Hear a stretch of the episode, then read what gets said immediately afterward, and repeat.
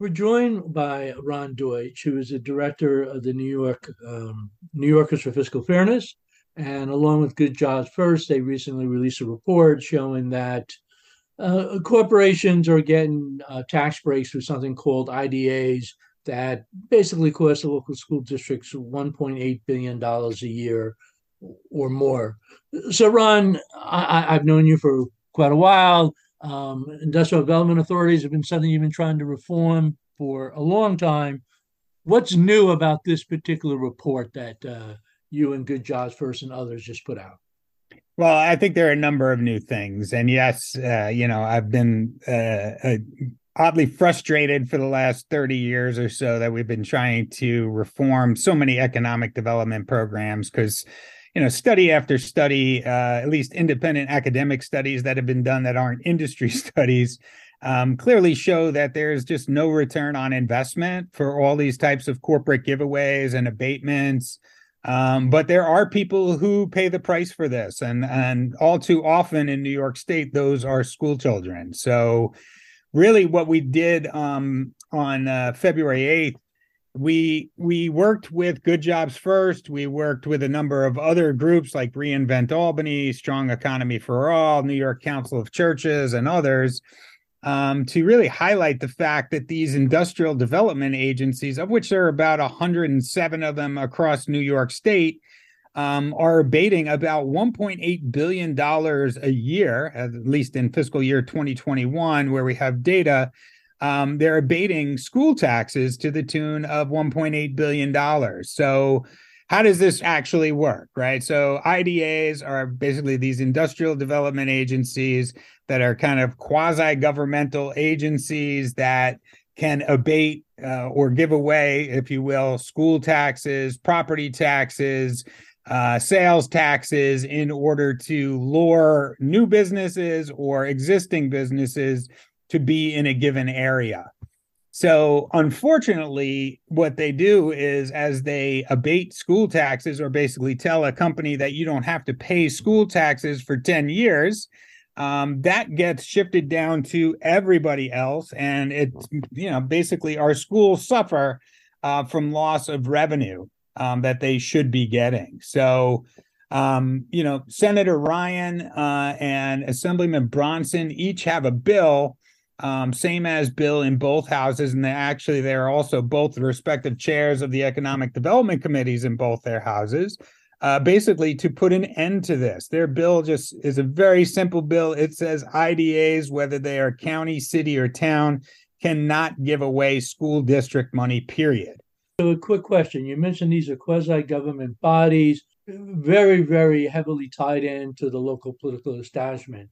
So when these IDAs, which are basically a political operation, um, decide that hey, we're going to give this tax break to a certain company to come in, do they then go to the school board and say, hey, we're about to give a tax break away for the next ten years? Is the school board okay with this? Do they they seek advance permission?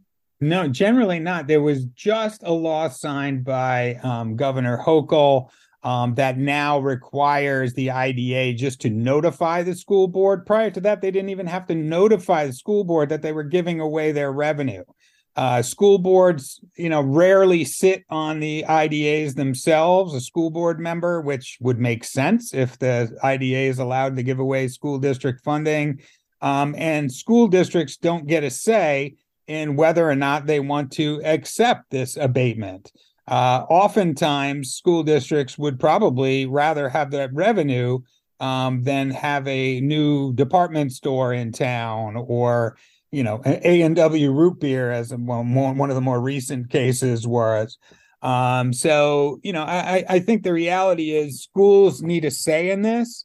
Um, but other states like South Carolina, Florida, Alabama, I mean, uh, you know, they already prevent uh, uh, local uh, economic development authorities from giving away school district revenue. So, you know, the fact that we're behind Alabama on this is particularly troubling to me. Now, the cynics among us, you know, will probably argue that, you know, these IDAs are giving away these tax breaks based on political considerations, starting with campaign contributions. But, you know, the politicians are, oh, no, no, no you know, we're trying to promote economic development in our community. We're trying to create jobs. And, you know, long term, by having that, that will increase local tax revenues. How has the documentation been for these companies receiving these uh, tax breaks? Have they actually delivered on, you know, their job creation and tax generation promises? You know, it's it's number one, generally no. Comptroller does reporting on this all the time, looking at IDAs, their job creation promises versus what they deliver, and they consistently fall short. Many aren't even reporting um, this type of essential information to the comptroller's office as they should be. Um, so, you know, for decades, we've just been kind of operating in the same fashion um, with these IDAs. And and another thing to note is that um, IDAs, when they give away uh, school district money or property tax money, um, they get a fee for service um, for uh, providing this abatement. So they are also incentivized, as a matter of fact, to provide um, these abatements, whether these companies need them or not, because that's how they fund themselves. Uh, so, you know, th- this whole system is entirely broken. Uh, and as a result of uh, some arcane uh, new reporting rule in the Government Accounting Standards Board, or GASB, which is Statement 77, it basically now requires school districts to basically tally how much money they're losing um, to many of these uh, IDA giveaways. So, you know, some students, uh, you know, some school districts, um, like Peekskill, where nearly nine out of 10 sc- students are, are, are, of color, are losing $5,000 per student. Um, the average tax abatement cost about $541 per pupil um, throughout the state. But, you know, in some areas that is much, much higher per pupil. And generally in those areas where it's higher is the areas with the greatest needs.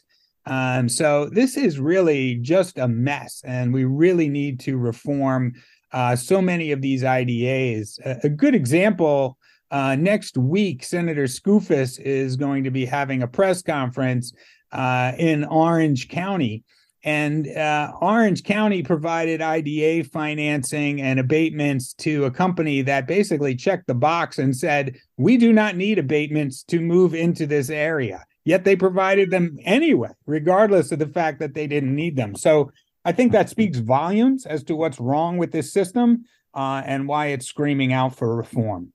Now, I first became aware of IDAs when former Senate uh, Senator Joe Bruno um, basically was using IDAs to help Price Chopper build new supermarkets in, in Rensselaer County. Often they just put it right between the two unionized supermarkets. I think Grand Union, maybe A and, P. And then in exchange, the head of Price Chopper kindly lent the union pension fund to Joe Bruno as a, a loan to allow him to sell his so-called telephone company to become his so-called self-made millionaire. So this has been a problem now for, for 30 years what is the likelihood that the state legislature is going to crack down on their fellow politicians at the county level that are cutting all these deals with politically connected uh, firms to give away these tax breaks?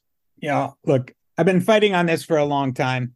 And I, am trying to remain optimistic that we can get reforms. We've gotten incremental reforms over the years, um, but this system is screaming out for a major overhaul. Um, we keep engaging in this race to the bottom that seems to be never ending.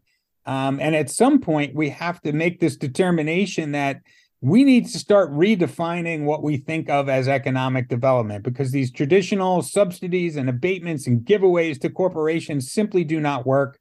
Corporations, when they site in a location, are looking for a skilled workforce. So we know that taking that money and instead of giving it to corporations, we should be investing it in higher ed and job training. Those are the things that attract businesses. We're, we're, we're out of time. Ron Deutsch, New York's Fiscal Fairness. If people want to see this report, get a website or anything? Uh, yes, you can go to goodjobsfirst.org.